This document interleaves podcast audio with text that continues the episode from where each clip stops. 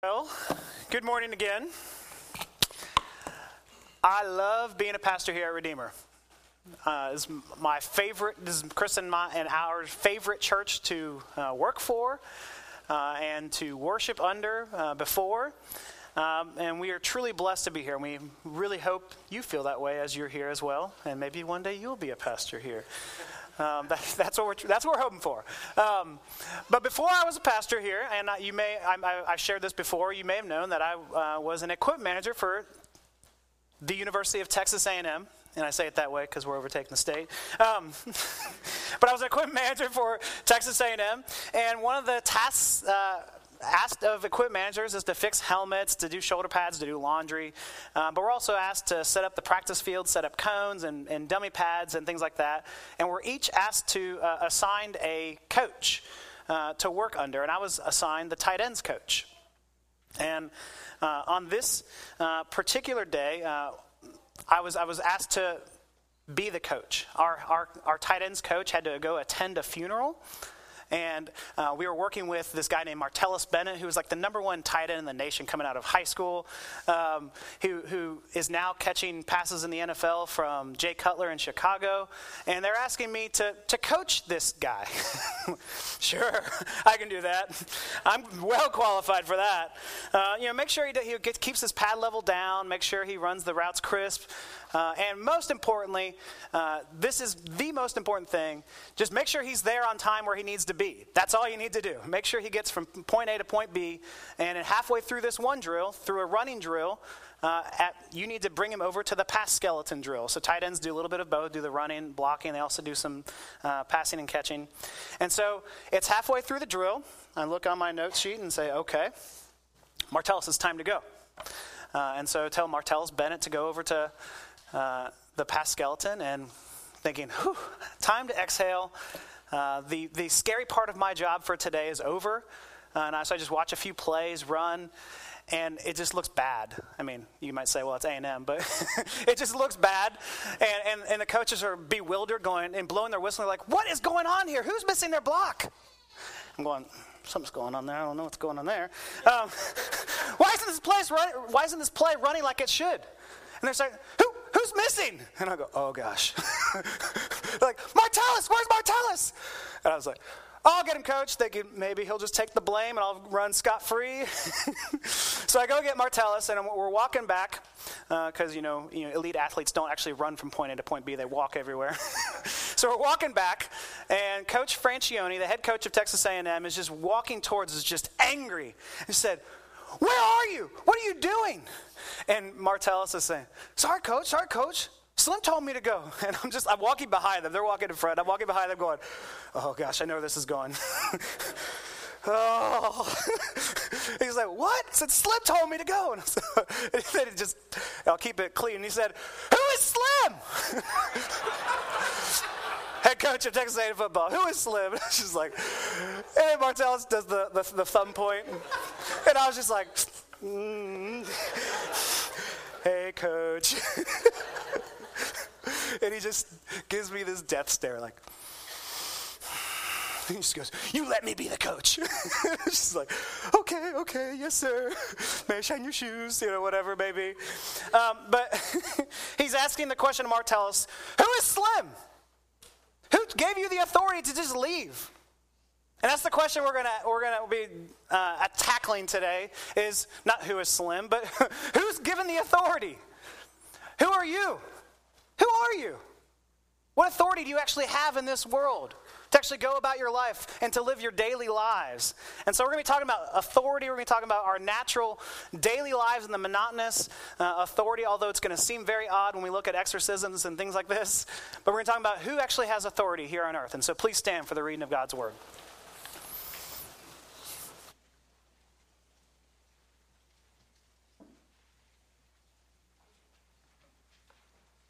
Acts 19, 11 through 20. And God was doing extraordinary miracles by the hands of Paul, so that even handkerchiefs or aprons that had touched his skin were carried away to the sick, and their diseases left them, and the evil spirits came out of them.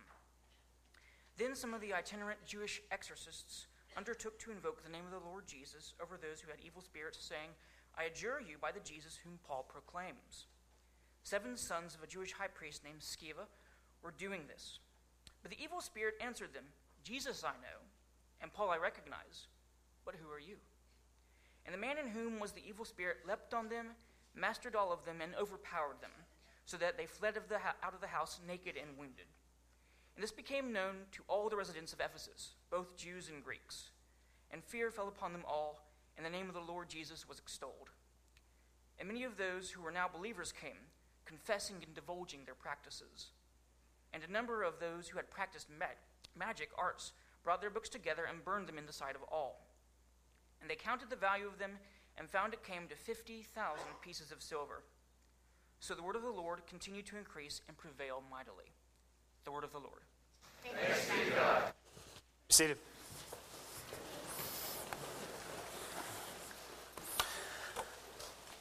Father, we come to you this morning, and we're reminded that the grass withers and the flowers fail, but the word of the Lord lives forever. And so may your word live forever in our hearts and give us that on the spot change that your word can so easily accomplish just by hearing your word spoken seconds ago. And so, Lord, act upon us, work on our hearts this morning. It's in Jesus' name we pray. Amen. Well, I love passages like today. I absolutely love them uh, because I would never, ever, ever choose to preach this passage unless I was assigned to do it. if I was visiting a church and thought, okay, what does this church really need to hear? What's, what's going on? What's their struggle? And I started to think, you know what? Here's a gem of a passage. Let's look for cult towel or uh, sweat towels, cult exorcisms, and book burnings. That's what that church really needs to hear and learn about. ah, yes. That, where is that? Oh, it's in Acts 19. That's the one I was looking for. Uh, but that's the beautiful thing about preaching through the Bible expositionally, as Jeff and I do, is we, we work through books of the Bible uh, and we work through all of them. We, we try not to skip over these odd, uh, difficult passages, and it forces our hands uh, to actually wrestle and grapple with uh, very beautiful texts and to, to unpack them a little bit. And so it forces our hand and, and the readers to give a little bit broader, more wider context and a, bit, a bigger view of God's Word. And so I love, I love the way we do it. Uh, and this text is, is obviously, it's, it's talking about authority. Yes, we're going to be talking about sweat towels and cult exorcisms and book burnings, but we're going to be talking about authority this morning.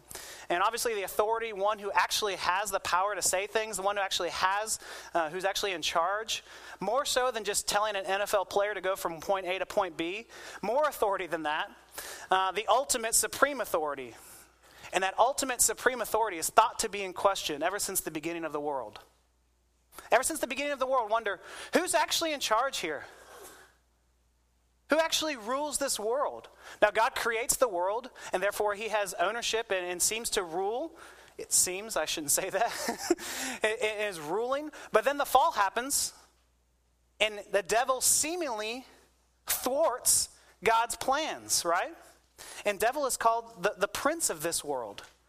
So if he's the prince of this world, what authority does a prince have over this world? Who's actually in charge? Uh, and note, yes, there was a fall. God did not make Adam and Eve fall, did not make them sin. But there was a fall. But right in that fall, right after it happens, God promises full vindication, full justice as it happens. In Genesis 3:15, he, he promises to completely overrule Satan in such a way that when he steps on the serpent's head, he does so so harshly, so convincingly, so conclusively that it crushes the serpent's head, and as it crushes the serpent's head, it bruises God's heel. And so from the outset of scripture, God promises, I'm in charge. I'm going to crush my enemy. And then when Jesus arrives on the scene, we're told in 1 John 3 for this purpose, the Son of God was manifested that he might destroy the works of the devil. That's why Jesus came. Why did he come? To destroy the works of the devil. Hebrews says the same thing. He comes out to finish Satan and his works. He takes aim and targets the devil, and he aims at embarrassing him. I mean, the devil, thinking himself uh, to be a little wiser than Jesus, who's not even born yet, if, you, if we go to the incarnation, He's about to be born, and the devil thinks, I'll get him. I'll make the rulers of this world set out to kill every newborn male. And Jesus, who's not even yet born, has the authority to relocate himself. not even yet present. He escapes. And so, from the very beginning of his ministry, it's clear that Jesus is going to win this battle. And in the very beginning of his actual ministry, he goes out into the desert. And he's led into the desert not by, the, not by Satan, he's led into the desert by the Holy Spirit. Led into the desert to do what? To contend in war and wage war with Satan. And Satan tries to tempt him three times with this, that, and the other, and he beats him every time. And he comes out of the comes out of the wilderness, and the first thing he says when he comes out of the wilderness is, "Repent, for the kingdom of God is at hand." Saying, it's inaugurating now. it's the now and not yet. It's, be, it's happening now. My kingdom is coming into this world right now. And so he's saying Jesus is in control. And then Satan schemes and finds ways to, to dupe Judas, who betrays Jesus. And, Satan, and, and Jesus gets, goes to the cross and is crucified. And Satan thinks he wins, but Jesus beats him then.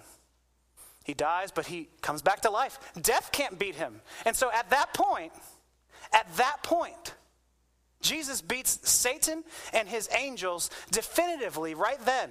And at that point, Satan and his angels are now like a, a, dog with a collar, with a leash, bound in the center of a yard. He can roam around for a little bit, but he's bound like a, like a, a dog on a leash.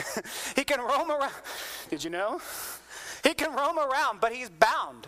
He's bound to hell. And so, showing how much authority God has over this spiritual world right at the cross. And you might ask, okay, why all this background?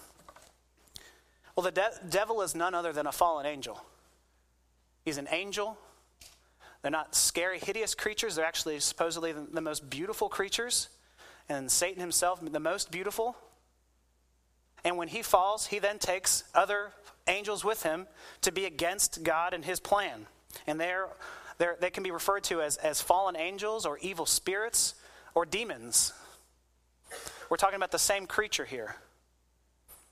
They're all referring to the same type of angel being opposed to God. And so it's true of what's true what's true of the devil is true of them. They're created beings under God's control. And so when Jesus Christ binds Satan, he actually binds these demons as well.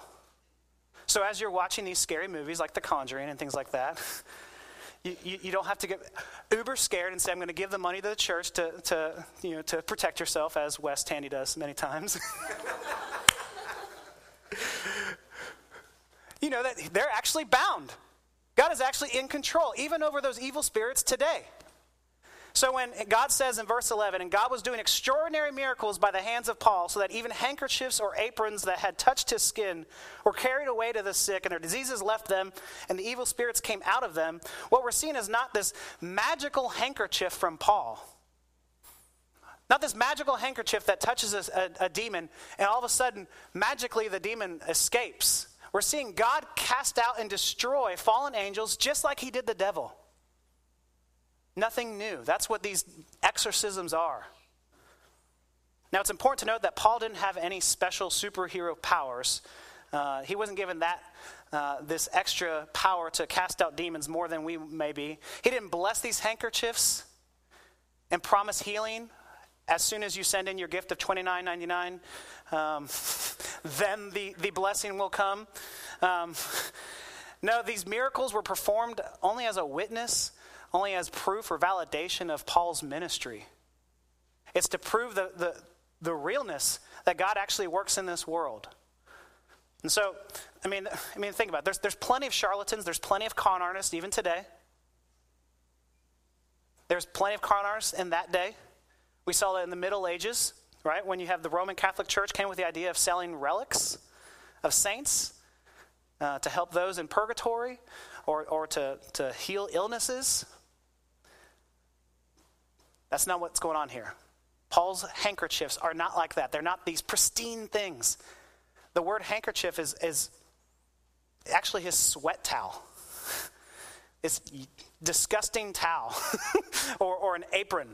Um, and so, what's going on here And the thrust here is that God's saying, even something as menial as Paul's sweat towel being thrown over a demon could cast out a demon because Paul was coming and preaching and teaching the name of Jesus Christ and his authority over all of the world. So even a sweat towel could cast out a demon because it was proclaiming the name of Jesus' authority over this world. And so that in every part of life, Christ would say, Mine.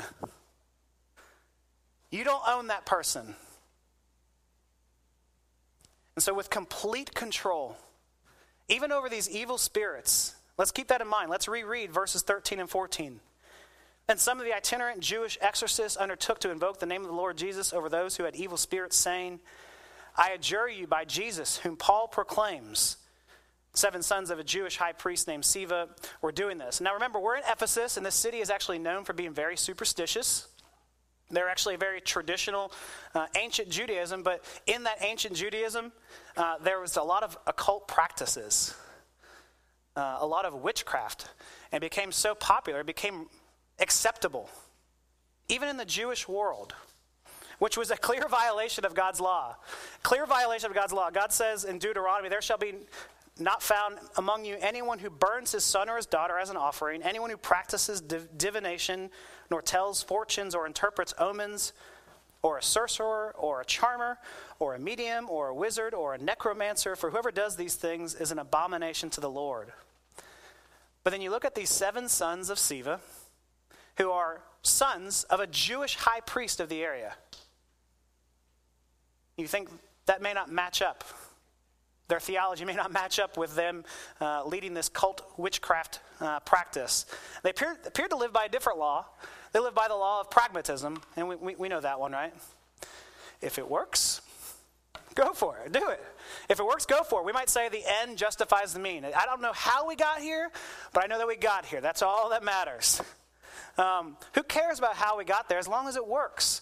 Uh, it makes me think of there was a, a Bud Light campaign uh, a few, uh, I don't know, maybe a, a year or so ago.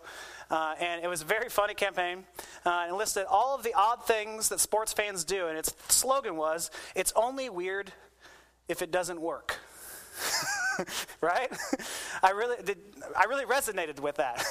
it's only weird if it doesn't work. And so list off all of these things that, that uh, superstitious sports fans do, uh, like uh, wear their, their, their hat backwards, uh, or never change their underwear, or grow a beard, or invite the right amount of friends over at the right time, sit in the right spot. I'm curious what your uh, superstitions might be for your team. Um, but the, the thought was, it's only weird if it doesn't work. Otherwise, that was it. That's how we won. I'm so good for my team. Um, the Jews realized that their, their superstitions, their incantations for casting out demons weren't working. People were getting demon possessed and they're trying to, trying to cast out demons and it's not working anymore. And so they start going with what works. Well, Paul is casting out demons left and right in the name of Jesus. Let's do that. uh, and so apparently, the, these seven sons were very good at their job because this was their job. There were seven of them. They had such a good vocation that it could support seven different people in this cult-like practice. And so all comes all comes to them, all comes down to this demon-possessed man comes to them and they're saying, We're going to cast this guy out, and we're going to do it in Jesus' name. And let me read it to you here. It says, I adjure you by Jesus, who Paul proclaims. Do you hear the qualifiers there? I cast you out in the name of Jesus, who I don't believe in, but Paul does. and I mean, imagine that scene just the fear of the, these seven guys. To, you have this demon who knows these guys have nothing to do with Jesus, who have actually no power over him, is probably laughing inside. They have no power, zilch, and he says, Jesus, I know. Paul, I recognize. But who are you? Who is Slim? I'm not saying Coach Fran was a demon. It's possible. Um, what are you? forgive me, forgive me. The demons say, What are you even doing here? I'm watching you cast out demons left and right and, and with no authority. Yeah, try to cast me out. Let's see how that works for you. And he's heard of Jesus, he's recognized Paul. But this is all you got. And so the demons and evil, and evil angels, we know that they're, they're not omniscient, they don't know all things, but they were created before the world was even created. So they're old. They're old, old spirits. They know some things. They probably even learned some ways to hurt people over the last 6,000 or however many years it is. And they come to this guy who's, who's these group of guys who are known as Jewish. Their dad is a high priest. They're saying, wait a second, you're a Jew. You don't even believe in Jesus. And you're qualifying it and saying, we cast you out in the name of Jesus, who Paul believes in. We don't have anything to do with him. And he says, Who are you? And you go into this scene, I mean, it's like a scene from a horror movie. I mean, this what happens next makes me think of. Have you seen The Sixth Sense? Very old movie, I know, uh, but makes me think of The Sixth Sense, where the kid's at that birthday party, and he walks up to the top stairs, and there's that room, and he gets locked into that room, and you just hear the crying and beating and things going on. You're going, "What's going on?" Ghost is beating this kid. Obviously, we don't believe that, that that's unreal. But what's going on here? This man, this man is, is being possessed by a demon like a ventriloquist, speaking through him and like a dummy, using him. And this one man takes on seven men in this house. You think one of them might have ran out the door at some point. Somehow he locked those doors and gave them such a beating that they all walked away naked and hurt. And it says the Greek talks about their injuries were so bad that it took them a very long time to be healed from this. I mean, it's, it's a frightening thing to, to be able to say they came in contact with this demon of superhuman strength. I bet you have lots of questions. when it comes to this stuff, we have lots of questions. Um, one of them might be asking, you know, wait a second, how does a non Christian cast out a demon? How did this work before? You know, why, why would the other exorcisms work and not this one? Well, great question. I'm so glad you asked that. Um, think about those people who were freed from the demon possession before. Those that were actually freed from demon possession, that the seven sons of Sceva actually performed their exorcism and it worked. Think about the person who was freed from that exorcism. What's, what would be their response? Apparently, Jesus has no authority here. I'll follow these guys. So these demons are v- tricky in that they're, ha- they're faking pseudo exorcisms so that people would believe in the seven sons of Sceva. The other demons left willingly to continue to oppress people, to get them to trust in themselves and not in the name of Jesus. I mean, this is the most dangerous thing in the world. Think about it. When things are going so well, when things are going well for you, who do you ultimately trust in? I'm doing pretty good. Must have been something I did. It's only when the pain hits that we actually look outside of ourselves. Another question you might be asking is well, then why does the demon actually fight back now? Another great question. Thank you, Joel. Um, I believe that this is actually God being gracious to this demon possessed man. He's actually being gracious to the seven sons of and he's actually being gracious to the, the city at large, as we, shoot, as we will sh- soon shall see. Um, God allows what he hates to accomplish what he loves. This is a phrase we've been using a lot uh, the last couple uh, weeks, given uh, Barbara Duguid's Extravagant Grace book. Um, he allows pain to hit us in our lives to actually fuel true joy. Oh, the joy that we may be having be false joy, joy rooted in, in ourselves, joy rooted in uh, how I've been the savior of my world, how I've been the one uh, that's actually got myself out of these bad situations. And God allows these painful times to hit us and hit us hard, to wake us up, to actually look outside of ourselves And that's what's going on here. He allows these seven charlatans to get such a beating. And in so doing, in verse 17, it says, And this became known to all the residents of Ephesus, both Jews and Greeks, and fear fell upon them all, and the name of the Lord Jesus was extolled. Men and women seeing that they just can't use a simple formula, a simple incantation, uh, a script. Expelliarmus! they can't use that. They can't use that. No, what this is pointing us to is that very last sentence there. The name of the Lord Jesus was extolled. No magic formula will do. And all throughout the New Testament, we're seeing this. Every time a demon is cast out, it's not done with this, this script, this specific formula to cast out a demon. It's different every time a demon is cast out. They might just say out, they might throw a, a sweat rag on them. All point, the only constant there, the only thing that, that, that relates them all is that there's authority of the name of Jesus over all of this. Why? Because Jesus loves to kick out demons. he loves to kick out demons. He aimed to do it in Genesis 3:15. He aimed to end their victory their pseudo victory then, and he, he nailed it at the cross, and he's kicking them out left and right, and he gives that power to the disciples to do likewise. He says, so that all of the world, he might yell, Mine. His power is over all of it. Verse 18. Also, many of those who are now believers came confessing and divulging their practices, and a number of those who had practiced magic arts brought their books together and burned them in the sight of all. And they counted the value of them and found it to come to 50,000 pieces of silver. And so the word of the Lord continued to increase and prevail mightily. I mean, this is phenomenal.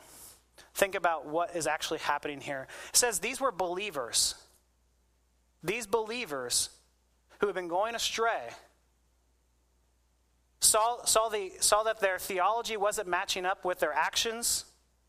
They were going for the, the pragmatism mentality that even though their magic was striking at the heart of their religion, they finally came and says they confessed, and the word there, they divulged their practices, which literally means they revealed their spells. They told how it's done. Here's, here's how my spell works. And in, in magic theory, the only good spell is a secret one. And so by coming out and saying, here's how I do it, they've given up all of that power and all of the hope in that old way of life. And then they come and they burn books. they're giving up all their magic. And they're saying, the satanic game is over. I'm giving up all of these books. Now, these aren't Harry Potter books, by the way. Let me just clarify that. That's a story. It's a good story. Actually has Christian themes in it. These are actual scary books, dark magic, to be able to connect with dark spiritual demons, to be able to do witchcraft. These are, these are actual evil books that they're bringing forward, and they're having this giant book burning so much so that they get 50,000 pieces of silver out of it, or what it's worth. And because of that, a revival is brewing.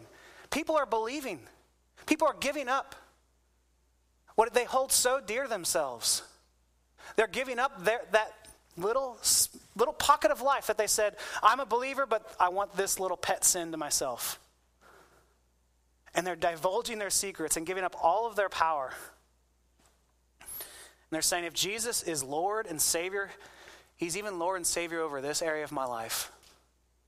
He's also even able to save me from those sins. And because I know that He's able to even cover those sins, I'm going to come to Him freely and I'm going to give up these books freely. We may not be struggling to give up magic. we may not be struggling to give up the dark arts books. But I do believe Christ is calling you all all of us, you and me, to give up a book. And it's that book of self reliance.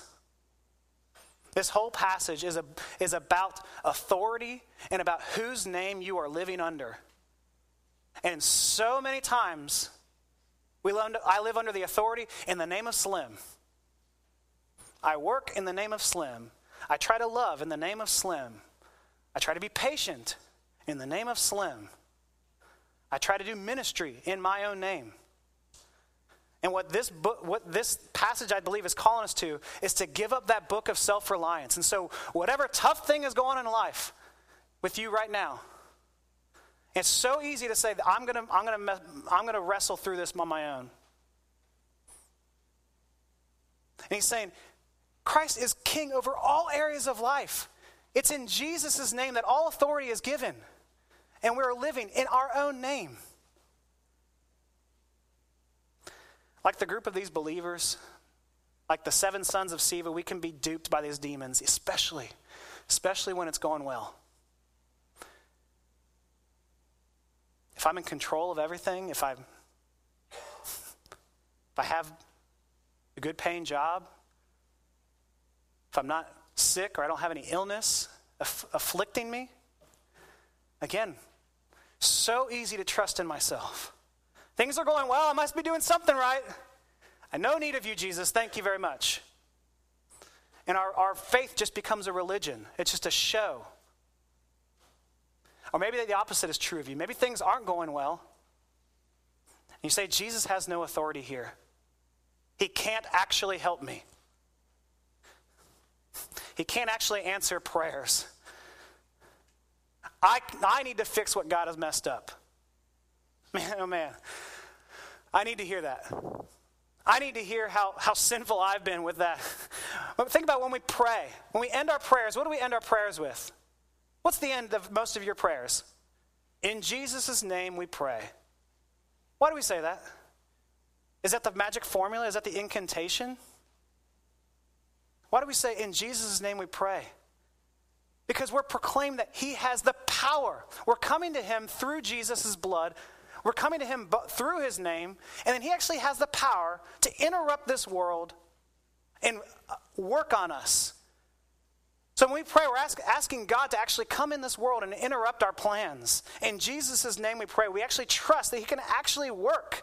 And I confess right now, when tough things are happening with foster care, which we're going through right now, which we'd love for you guys to join us in a meeting afterwards, when tough things are going on, when the government seems to be really slow, when the courts seem to have no interest, and people seem to be not caring about our, our foster son, my first thought is not in Jesus' name, Lord, interrupt this world and care for my foster boy.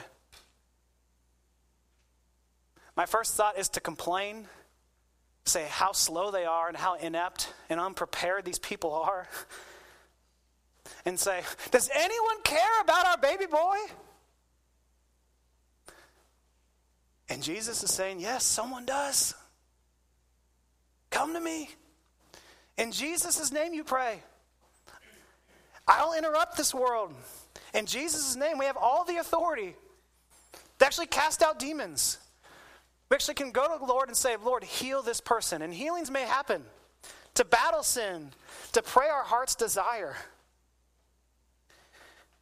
We have all that authority because He actually came and He claimed that victory on the cross. He set out a rescue plan from the beginning of time to destroy the destroyer, to bind the liar, to arrest and judge the accuser, and He beat him then. And it came to full fruition on that cross. Now, Satan thought, ironically, now that I'm going to stab him with this spear, he actually slits his own throat. And he has no power. By Jesus' death, you are secured a special status with God as a son and a daughter in his family. And you have a God who is now for you, who wants you to hear, wants to hear your prayers in Jesus' name. The devil's doom is sure and your future is secure. And so this week, call on Jesus' name. Call on him, on him who actually has authority. When things are going tough, call on him, not on yourself this week. When you feel slighted, when you don't feel like things are going getting world isn't fair, there's no justice, call on him who is the right judge and the good judge. When you don't feel like life is worth living anymore, call on Him who actually gives life itself. Call on Him. In Him, in Jesus' name. And it's in Jesus' name we pray. Amen.